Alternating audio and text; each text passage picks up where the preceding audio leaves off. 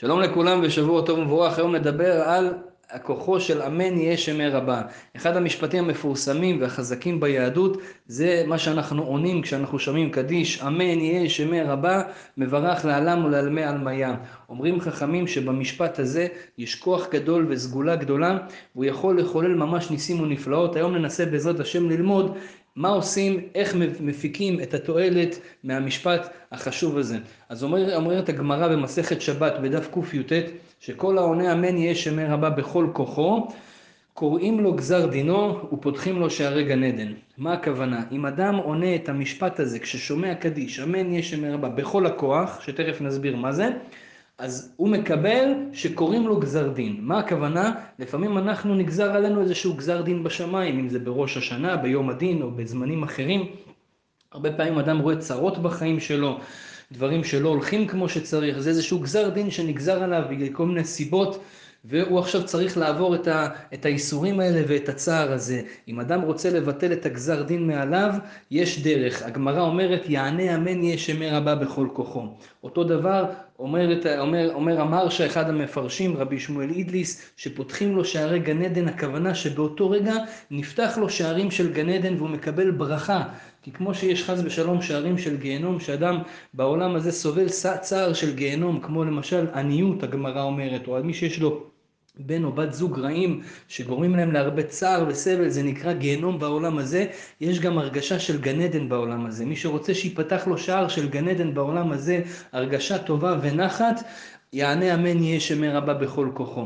אז השאלה שנשאלת, איך אנחנו עונים את האמן יהיה שמי רבה בכל כוחו? מה הכוונה בכל כוחו כדי לקבל את אותן אה, סגולות של לבטל אה, צרות ושל לפתוח שערי גן עדן? אז מסבירים חכמים כמה דעות מה הכוונה בכל כוחו. הדעה של רש"י, רש"י רבי שלמה יצחקי אומר, בכל כחו, הכוונה בכל כוונתו. אדם צריך לכוון את מה שהוא אומר. כשאתה שומע קדיש או את שומעת קדיש, צריך להגיד אמן יהיה שמי רבה, ולהבין שמה שאתה אומר, אמן יהיה שמו הגדול של בורא עולם, מבורך, עלם ולעלמי עלמיה, שיהיה מבורך בכל העולמות, שכל העולם, כולם ידעו שיש בורא לעולם, שהעולם מונהג על ידו. זה מה שאתה צריך לכוון. אדם אפילו יכול לקחת קדיש ו- ו- וללמוד אותו בעברית כדי להבין את פשט המילים. ברגע שאנחנו עושים את הדבר הזה, כבר קראנו את זה בכל כוחו ואנחנו מקבלים את עול הסגולות לפי מה שרש"י אומר. התוספות, הנכד של רש"י, הוא כותב פירוש קצת אחר. התוספות אומר בכל כוחו כפשוטו בקול רם. אדם צריך להגיד את זה בהתלהבות, לא סתם ככה חלש, יהא שמיה רבא, להגיד את זה עם קול, בקול רם, אמן יהא שמיה רבא. כשאומר את זה בקול רם כמו שצריך ומעורר עוד אנשים איתו ביחד. לומר את זה בקול רם, זה הכוונה בכל כוחו, ואז הוא מקבל את הסגולות האלה שאמרנו. רק צריך לדעת שבמקום אחר כתוב לא להגיד את זה יותר מדי בקול רם, כי אסור יותר מדי לצעוק בבית הכנסת, לא יותר מהחזן עצמו, לכן בקול רם, אבל ברמה מסוימת, אה, אה, אה, באיזושהי דרגה מסוימת שלא יהיה יותר מדי בקול רם. הפירוש השלישי שאני רוצה לומר היום זה פירוש שראיתי אצל הבן איש חי שכותב בשם רבנו ארי לפי הקבלה. הוא שואל שם שאלה ואומר מה זה בכל כוחו? למה לא כתוב בכל הכוח? למה בלשון רבים כוחו? כאילו יש פה כמה כוחות. אז הוא אומר שבעצם יש פה שתי כוחות. מה הם שתי כוחות? בעצם הוא מסביר שיש שתי מנהגים, יש את מנהג הספרדים ומנהג האשכנזים, איך עונים אמן יהיה שמי רבה. האשכנזים הם עונים עד עלמיה, הם אומרים ככה, אמן יהיה שמי רבה מברך לעלם לעלמי עלמיה. פה מפסיקים את הענייה של הקדיש.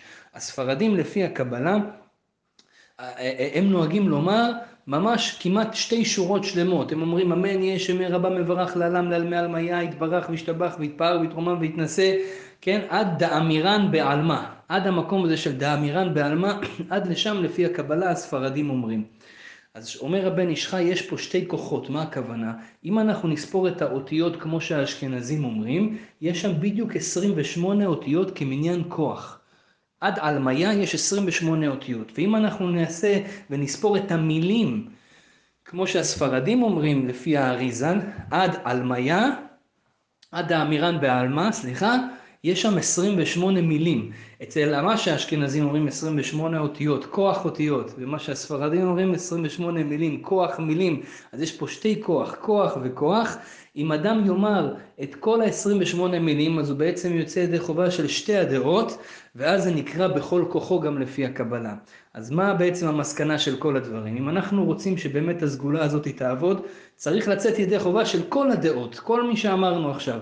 אז קודם כל להבין מה שאנחנו אומרים, מה זה יהיה שמי רבה. דבר שני, לומר את זה קצת בקול רם ובהתלהבות.